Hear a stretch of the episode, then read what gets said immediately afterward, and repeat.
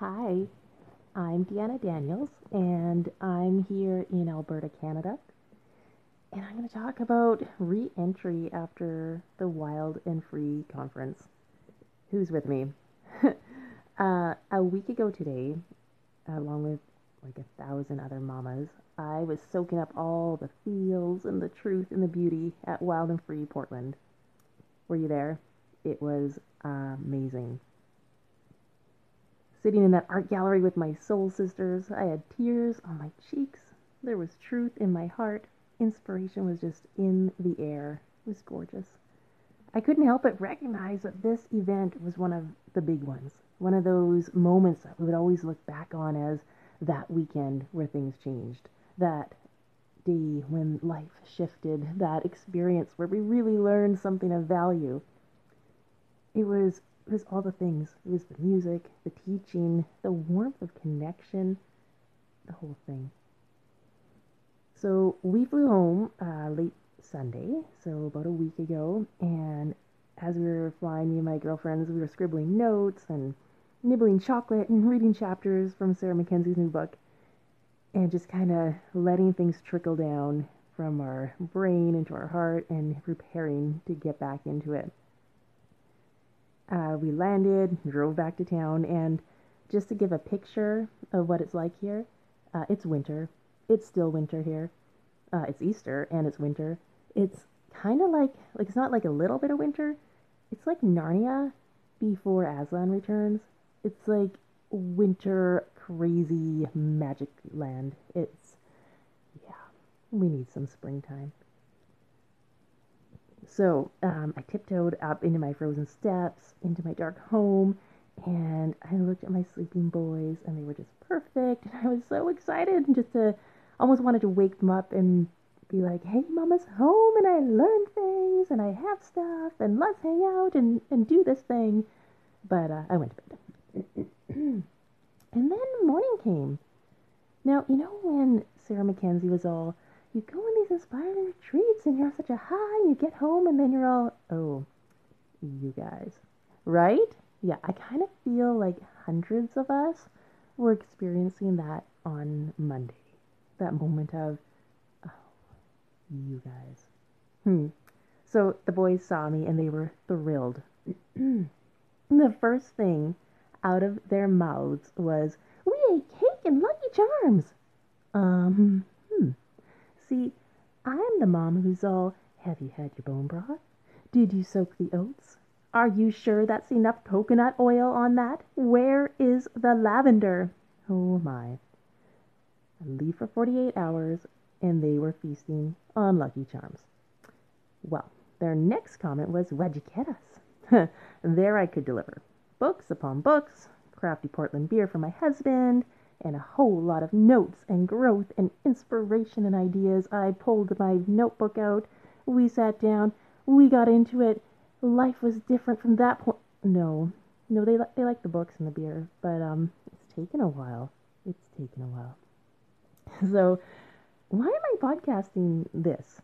Oh, and side note, uh, this is my first time doing this. Um, I don't really know what I'm doing or how to do it, but it has been time for a while, and I thought this was the kind of perfect breakthrough opportunity um, to kick it off. So bear with me. I am sure I will learn how to have less background noise and such in the future. Um, now, anyways, gals, so why why this? Why am I podcasting this? Well, it's been a week since that conference. We are all back home now, I think, um, and the gifts aren't new anymore. Josh Garrels, he's on my phone, but he is not in my living room. I cannot step out of the crowd and the noise and make some earrings. I cannot step into my own bathroom and find that perfect stash of every little thing I just might need. It's it's a different life here, girls. And that's okay. Cause that experience that weekend was a gift and a sanctuary. And this now is the living application this is the opportunity. This is where we get to dig in and make it come to life. Now, how do we do that? How do we re enter? How do we blend the experience into our homeschool, into our marriage, into our homes in real life? How do we plant it so it has roots?